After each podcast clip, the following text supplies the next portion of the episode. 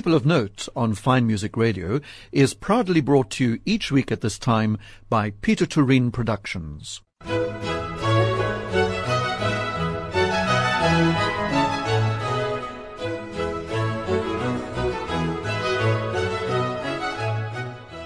This is Fine Music Radio and Rodney Trudgeon welcoming you to this week's edition of People of Note.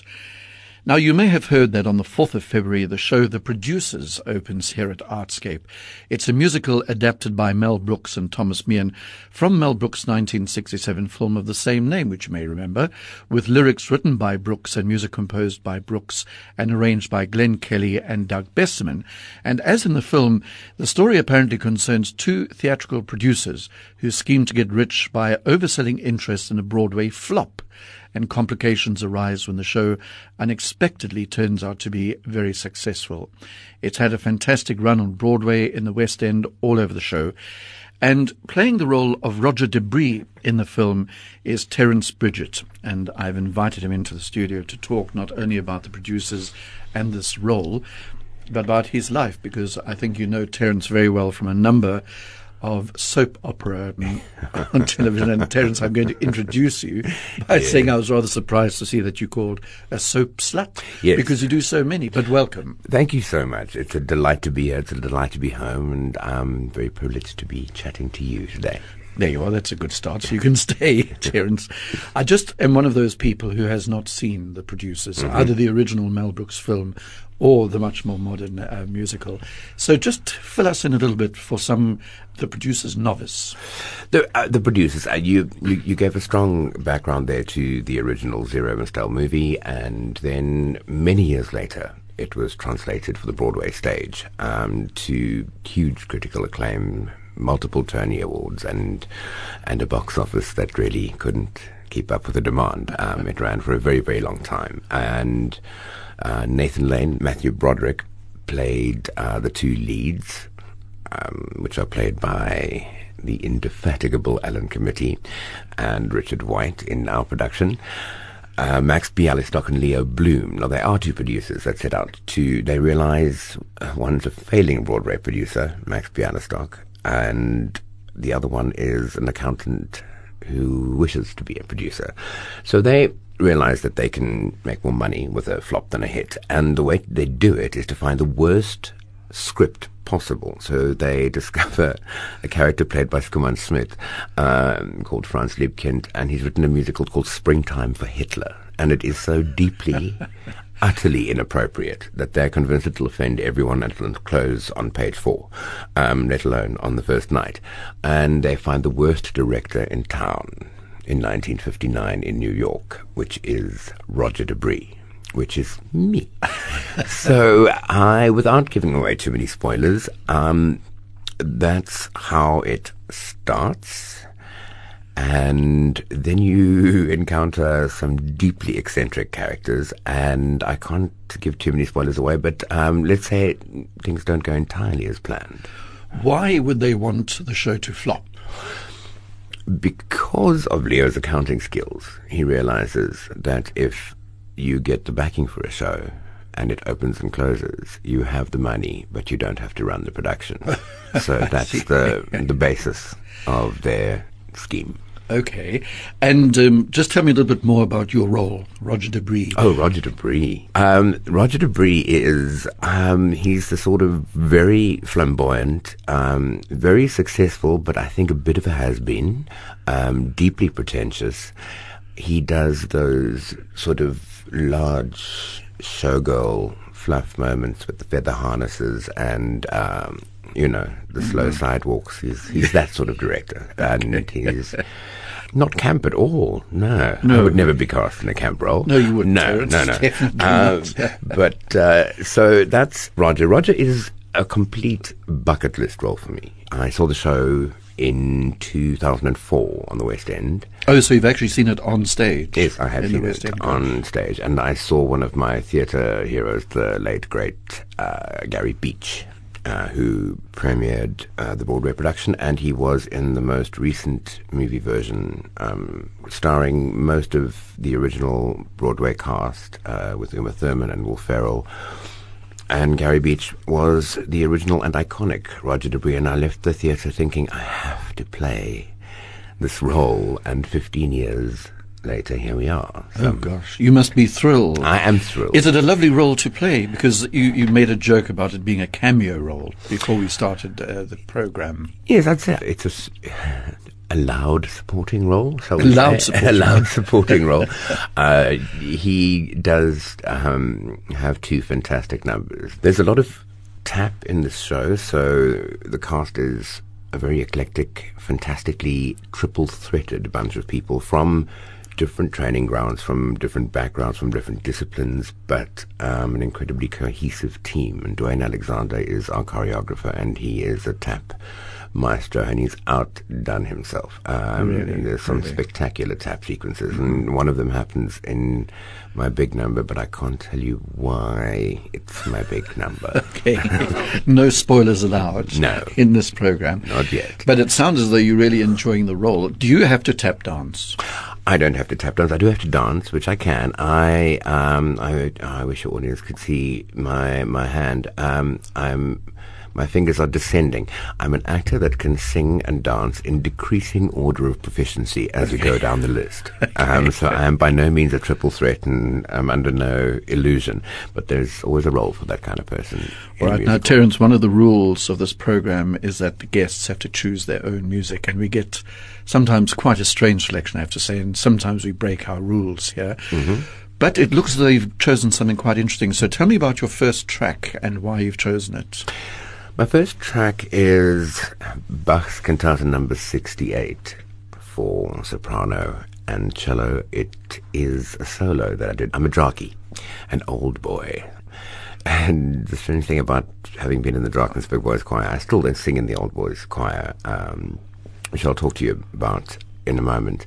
But this was a solo that I sang with the choir overseas uh, when I was a soprano.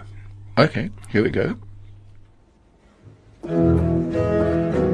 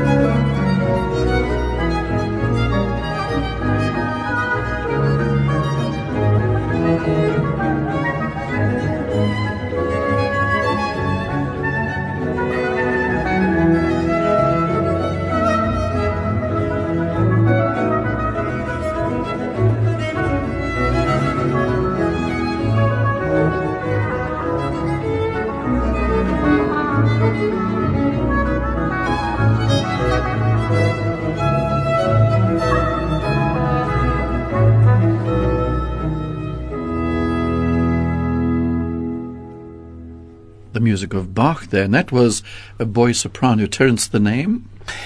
His name is Elias Medler. Um, there are various versions of this particular cantata, some of them done by female sopranos, but um, I like this particular recording because it's yeah. a boy soprano, and I was a boy soprano. I did it with a choir in Italy with Veta Wise. Oh, yes, well, gosh. Under Veta Wise's baton. She was quite a formidable choir mistress in in my day after I was a Drakensberg Boys choir boy when I came to Cape Town and was at SACS. Now, I just want to say that my guest on People of Note this week is Terence Bridgett, who's playing the role of Roger de Bris in Peter Toerien's production of The Producers, which opens on the 4th of February. And you've spoken about the Drakensberg Boys Choir. Mm-hmm. Um, and the fact that you ended up there means that there must have been a music love, a love of music in you and your family. Or how come you ended up at the Drakensberg Boys Choir? I think we went to a concert in Fish Hoek, where I grew up, and they performed, and they always uh, offer the opportunity for any young boy to audition after concerts, and I was insistent. I was nine, and I was absolutely adamant, and my mother was horrified by the thought of me going away to a specialist school in the mountains far away, and she yes. didn't like the idea at all. And I got in, and come hell, high water, or a herd of lesbian, I was going to go.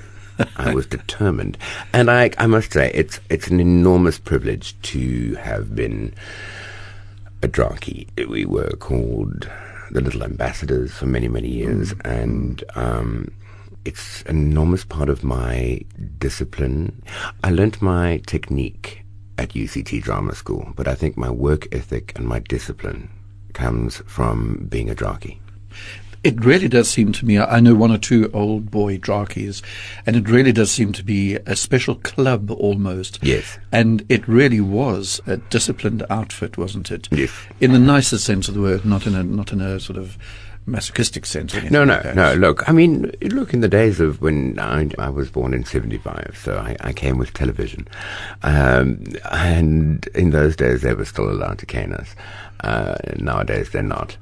Uh, but the choir is just as disciplined and the boys are just as incredible. I'm part of the Old Boys Association. I'm on the committee and uh, we regularly go back to the Berg to sing with the choir. We performed in the World Choir Games last year and uh, we won our category and we are currently the top male chamber choir in the world. So we're going to Flanders this year to defend our title at the World Choir Games in Belgium. This is the old boys Drakensberg choir. Yes, the old boys choir, as opposed to the main Drakensberg. No, yeah, the the, the main Drakis um, also performed uh, in the World Choir Games last year. They were in Pretoria, and um, they'll also be going to Flanders next year. What's interesting about the Drakensberg Boys Choir is it's always been, as far as I know, open and welcome to all sorts of people from all sorts of cultures. Oh, yes. And there have been people who've gone really far, haven't they? Even overseas.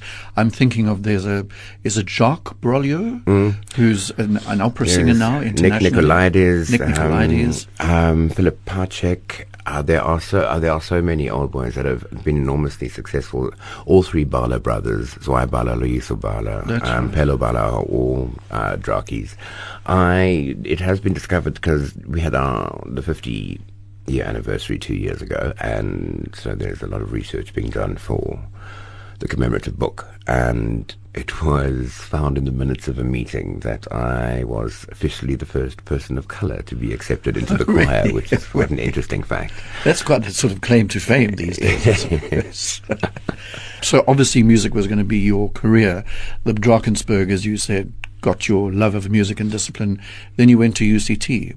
Mm. And SACS well, no, came in SACS, as well. Yes, I, I, I, did go to SACS, where I must say I, it was an incredible school. It uh, had the infrastructure and the kind of teachers who were born educators and not teachers by circumstance. So they really knew how to mold a young mind, and I'm very blessed to have had people like Greg Brown and Sandy Clapton in my life. Otherwise, I wouldn't be the man I am today. And and SACS also had the infrastructure to, and this is a quote from Jonathan Folb, one of our head boys, no matter what your your métier or your strength or your forte was, um, they had the infrastructure to back you so that you could find your feet and flourish, which is so essential in a young developing adult. Mm-hmm. So I've been teaching lately. Um, in secondary school and lecturing students, and um, I find it very important that secondary school phase is such an important part of molding a young adult. So I think SACS was a fantastic school. I would definitely send my son there. And then UCT Drama School, which, and we're terrible snobs. We think we have the best training in the country. We are shameless about it, and I still believe it. May as well be honest. And you can ask any other UCT actor that comes in here, they'll probably say the same thing. Right. Perhaps not quite as arrogantly. No, you'd said it beautifully. um, Terence, tell me about your next piece of music. My next piece of music is from the days of UCT, actually. This is something Alan Committie and I used to do contemporary dance. When we were studying uh, at UCT, we are the class of 95, graduating class of 95. Jazzart was a very important part of Cape Town's um, dance reality, and uh, so it's all about giving way to gravity and fi- finding pathways through the body. And so contemporary dance has a certain musical attack, and this particular piece, I can tell you, when Alan and I were studying, there were countless exam pieces done to the Big Blue soundtrack.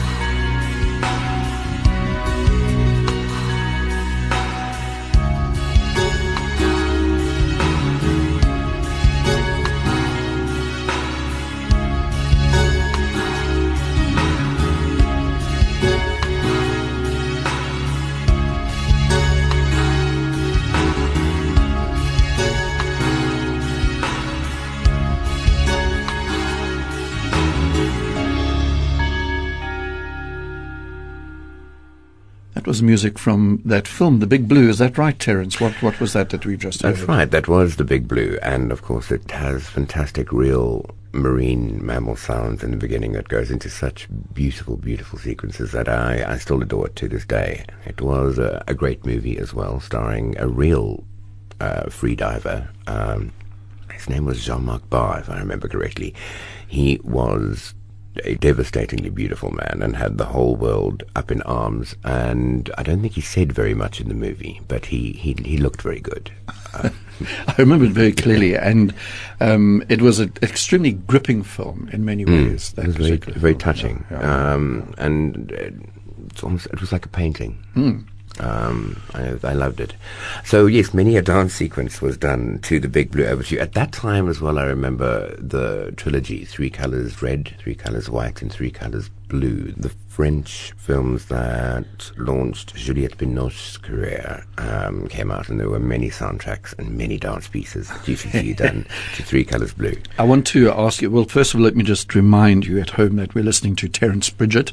He's my guest on People of Note this week, and he's playing the role of Roger de Bris in the play that produces the musical, which is going to open at Artscape on the fourth of February Peter Toerien production, and Peter Toerien sponsors our program. It's not at Artscape, sir. Um, Is it not at Artscape? at the Theatre on the Bay. Oh, it's at the Theatre on the Bay. Yes. There, well, do take note of that. The Theatre on the Bay, one of the most beautiful settings, I think we can say. Oh, absolutely. And I, I am staying I mean, because I, I am as much as I am a born and bred and proud Cape Townian. I, alas, have to live and work in Johannesburg for work. Um, my niche has ended up being television, and television happens in Joburg. If I could have that career back home in Cape Town, I would move home tomorrow. But I would leave everything behind. The piano, everything would stay, and I'd start again. Um, if you could promise me, I'd have as much work as I have in. Okay.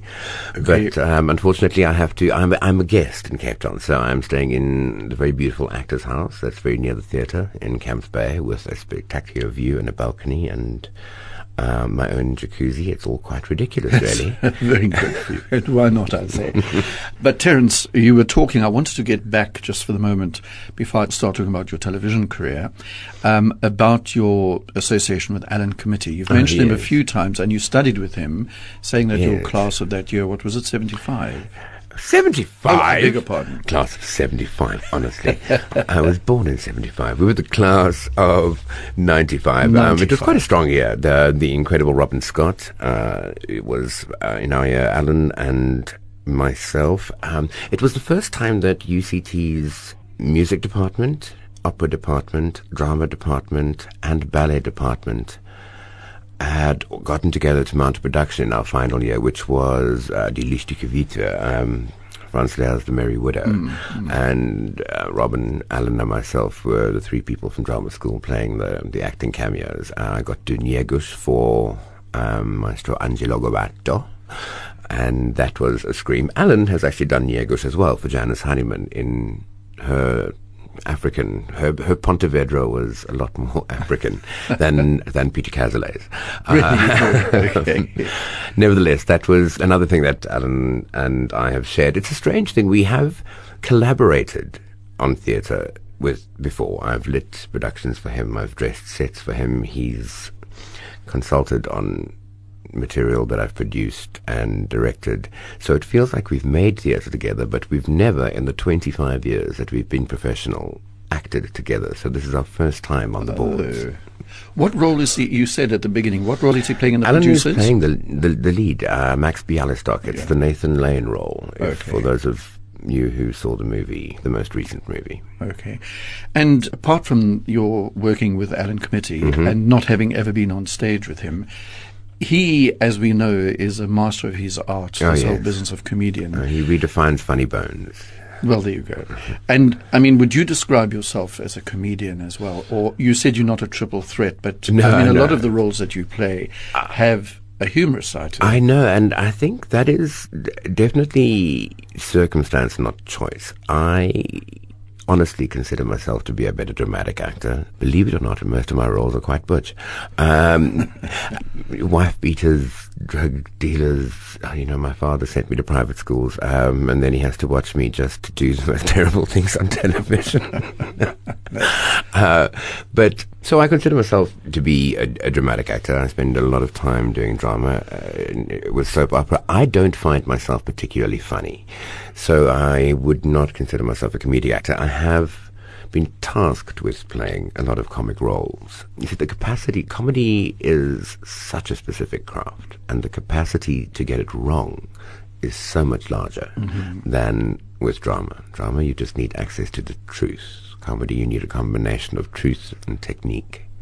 But Terence, you've even been on stage at Maynardville. I remember seeing you in, was it Cardenio? Or, uh, Yes, well, so, uh, we did a double bill five years ago. That, in fact, was the last time I was on stage. Was back home in Cape Town, so it feels like I come home to the theatre, which is quite lovely. Yeah, I'm sure. And uh, it was a double bill of Roy Sargeant's Cardenio, uh, which was the supposedly discovered Shakespeare. Yes, yes, I remember. Uh, to be honest, I, I uh, it felt a little sellotaped together to be an actual Shakespeare, um, but um, it was a fantastic production with lovely, beautiful Dickie Longhurst costumes. Um, Dickie's dressed me since I was twenty, and he really made the most extraordinary costumes and used to give me he knew I could handle fabric so I would have swathes of 16th century trains and things and absolutely loved it and um, Fred Arbuthnot and Marcel Meyer's fantastic hit uh, Midsummer Night's Dream Right, right. which I played the dream role of Bottom in, which is yes, it is the comedic lead, and it's an amazing contract. It's you know you do the beach by day and you do Shakespeare under the stars at night. the gift in in in Maynardville, I must say, specifically with Midsummer Night's Dream, because uh, Fred Arbuthnot had set it on a contemporary, undisclosed African game farm as that it was so accessible to the to the kids. So playing Shakespeare for kids is not always easy because it's set work and it's a mission. But it was so accessible for them that 900 children were wrapped with attention and screaming with laughter and leaping to their feet at the end. So it was a gift for us and our gift to them to show them that uh, yes, that's why we still do Shakespeare. Good, excellent, perfect thing to say. Terence, what's your next piece of music? My next piece of music is oh, this takes me back to Jazzart again. And jazz art was groundbreaking um, in terms of stylistic and choreographic choices and the things they would do. And for the first time, I, I've always loved uh, Ravel's Bolero, and I went to a piece by Jazzart, and it was a gumboot dancing piece done to Ravel's Bolero, which I found completely mind blowing because it has that driving Spanish rhythm. And it's it's a habanera, which is there's a sort of a one two three one two three one two one two one two three one two three one two one two one two three one two one two one two. So it's got that um, drive to it. And I've directed a uh, production of A Midsummer Night's Dream, and um, it was very sort of Maya Holt with everyone underscoring everyone else on drums and things while they were performing, and uh, I used this rhythm a lot. So we can't take the whole piece because it's about 16 minutes long. So shall we pick it up uh, towards the end? Yes, there's a lovely Andre Rieu recording that's a little more succinct. Okay, let's try that one.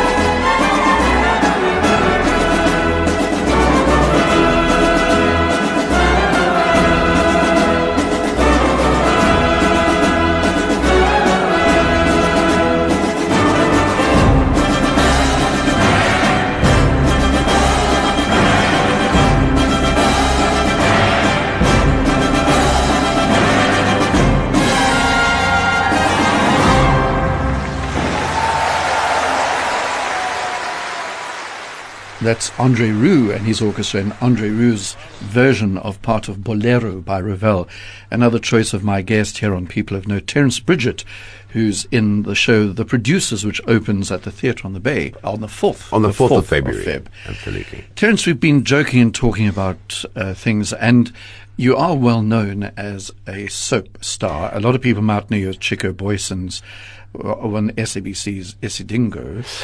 Is television something you like? Tell me a bit about your television career. Yes, I, I went up to Johannesburg with Twelfth Night, actually Claire Stopford's Twelfth Night, many many years ago, to play at the Market Theatre, and I thought I was coming straight home after the production, but by the end of the show, I'd been cast in my first series. I mean, I didn't know one end of a camera from the lens. Uh, but at that stage, I was very young and naive.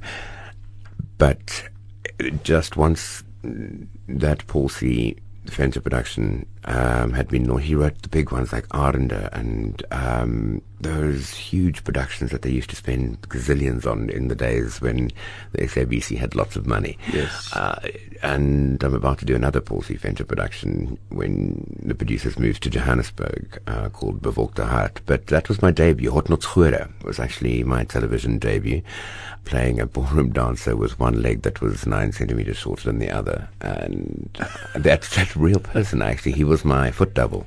Um, and he trained me to ballroom dance. So, and then Isidingo had been going for a year and they didn't have a coloured couple.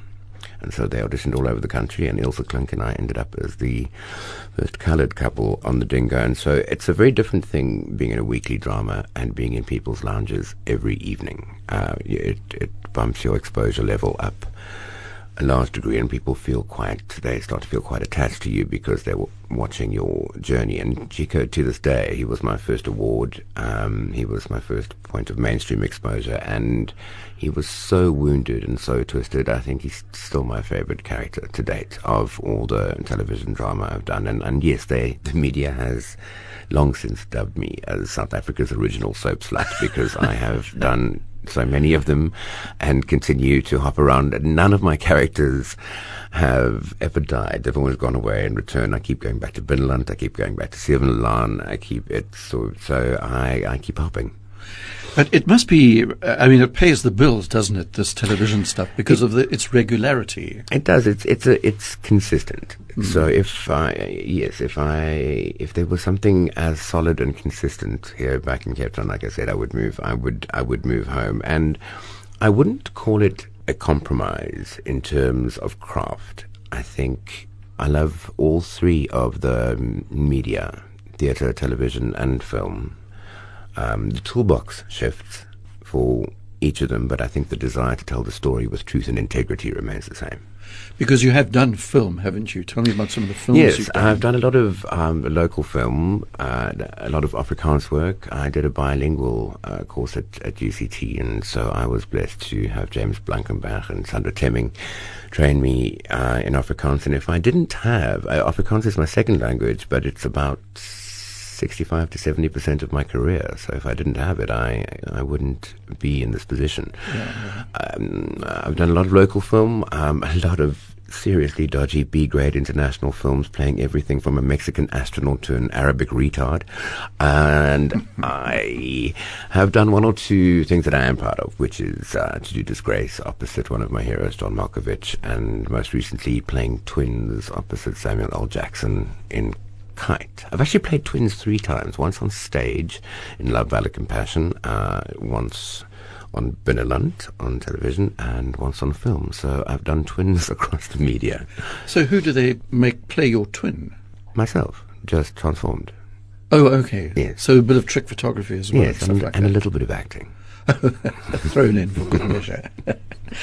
and um, it seems as though Isidingo ended, didn't it, Isidingo, or has it still on? Isidingo has ended, alas, after many, many years of being a huge success. And I think groundbreaking in terms of its grittiness when it started. And I mm. think it, ha- it had, it was an interesting soap because it was set in a mining community. It had a full cross spectrum of, of the socio-economic demographic um, and the racial demographic. And, and un- pretentious one. It, it, was it was a real one, and that does mm-hmm. exist. You have everything from mine management to a stope worker on a mine in a small community. So, and then it shifted when you know channel mandates shift, and they want to raise the LSM of the viewer, etc., etc., etc., and that's a pity and then ruin everything.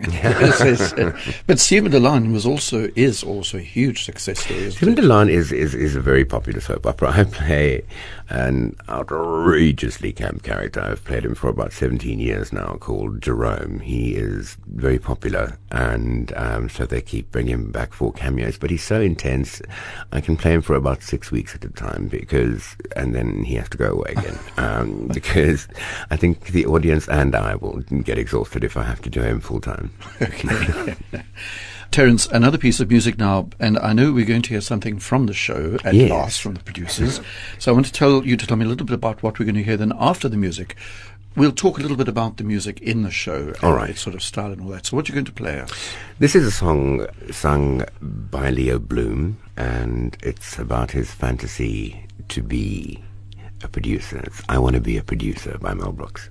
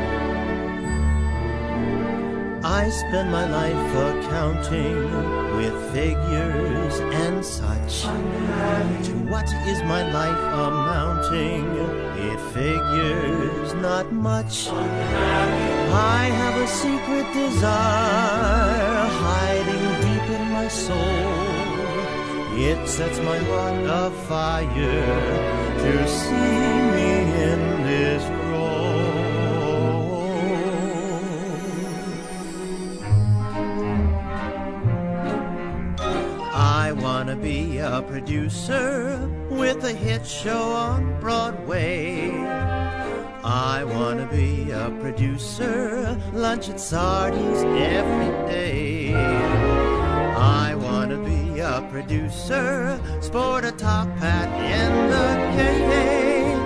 I wanna be a producer and drive those chorus girls insane.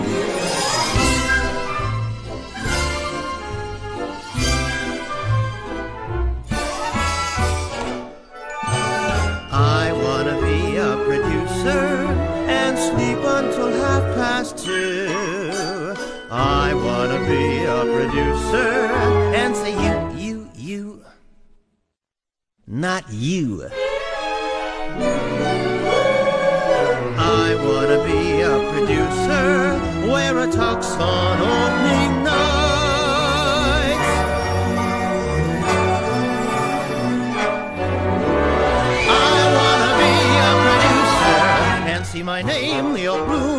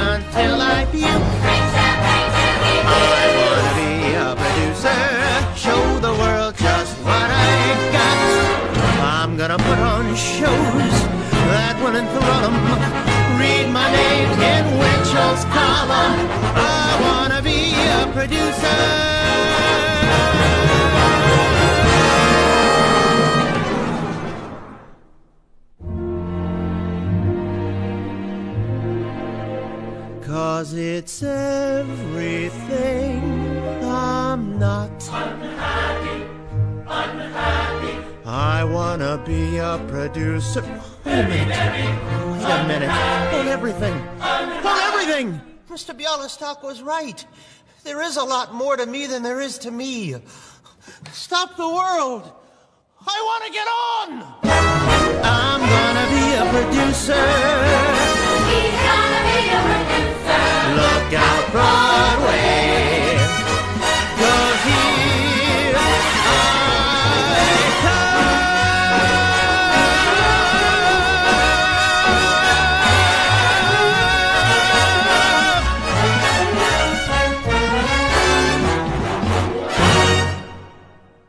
Well, they heard music from the show, the producers. What was that actually, Terence? That was the song I Want to Be a Producer. It's one of the amazing tap sequences that um, our choreographer Duane Alexander has done a spectacular number with. And I remember in when I saw it in 2004, just it's the middle of an accounting firm and these showgirls pop out of the filing cabinets and it becomes this enormous fantasy sequence in his head. It's completely outrageous and um, it's almost that old school MGM glam with huge orchestral arrangements. Um, the instrumentation is absolutely fantastic. It, the harmonies are incredibly complex and they they have that deeply vintage feel to them. Those very very tight chords and eight or nine part harmonies, which are, which were a challenge to learn, but they sound so amazing when they're when they're done beautifully. And our musical director Garth Tavares has done a spectacular job of putting the show together on a musical level. I'm loving working with him. He's as specific as Duane Alexander is, and our West End director Joe Pitcher is a gem. Um, I know. I think you'll be talking to him. Soon. I am Yes. in a, in a future edition. Absolutely. yeah. Um, he is an absolute gem, and he works just as specifically. And Duane and Joe work together on the fantastic production of Roald Dahl's Matilda that was Oh, here yes, yes, so Joe directed Matilda for those of you who were lucky enough to see it. So he really is top of his game and absolute delight to work with. My guest is Terence Bridgett on Fine Music Radio, People of Note this week, brought to you by Peter Toerien Productions. And before we end, I just want to veer away slightly to your many other interests. For example, you, you run a company, don't you, called... Yes. Tell me about that. I have a theatre production company called Eight Ball Productions, which has mounted various shows, mostly on the festival circuit, and um, we've had many successful seasons of um, a certain kind of play in Johannesburg. Uh, My Night with Reg, Love, Valor, Compassion. Um, we did in both My Night Reg. We did in both languages. Um, and that was fantastic. And then my television production company was Paul du Toit, the fabulous award-winning, um, deeply talented actor, infuriatingly handsome Paul du Toit. He is my business partner in Funagalo Films, our television production company, and we've produced a travel show in again in both languages, and it is currently on air in South Africa. It's called Ruffle Smooth. It's also on air in Canada, which has purchased it three times, and you can catch it on In-Flight Entertainment on SAA apparently. um, but uh, it's very successful, and uh, we're very excited because we are in pre-production for season two of Ruffle Smooth. Oh, well done. But you also pass on your knowledge, don't you? See that Yes. you're a lecturer. Yes, I'm a teacher at the moment, uh, which I absolutely adore, and I am a lecturer. I, I teach screen acting, and I do a uh, Shakespeare module for the graduate class. So Shakespeare is special to you. Yes, I mean you've is very, appeared very in special lots to of, me. and yes. you've I- said how important it is. It is. I, I think it's the biggest flex of your thespian muscle Um, That's a lovely phrase.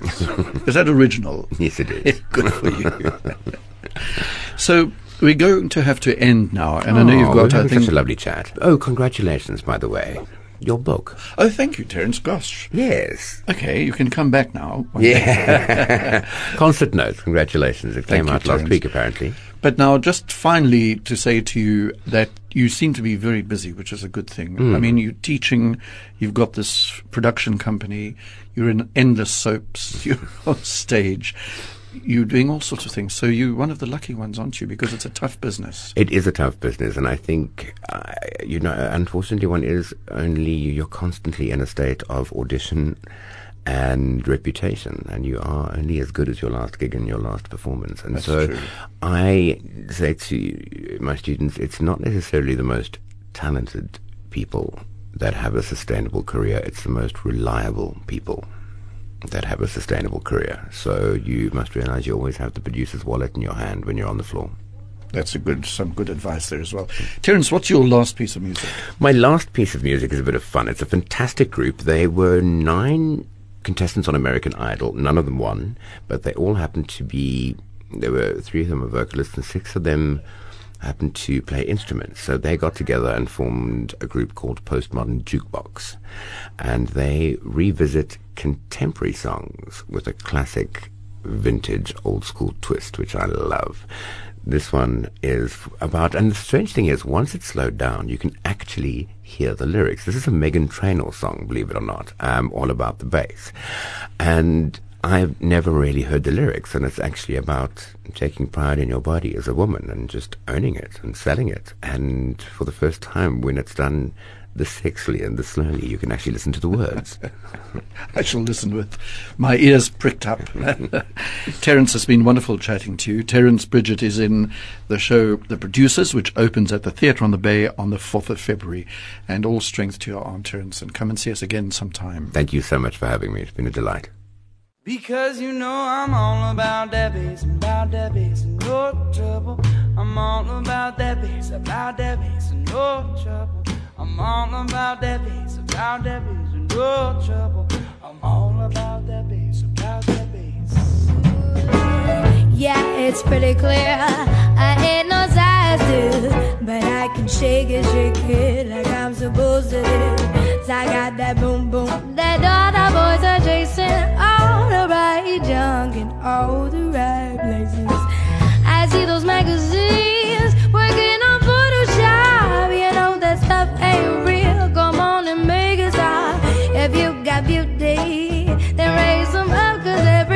every you is perfect from the bottom to the top. My mama, she told me, don't worry about your size.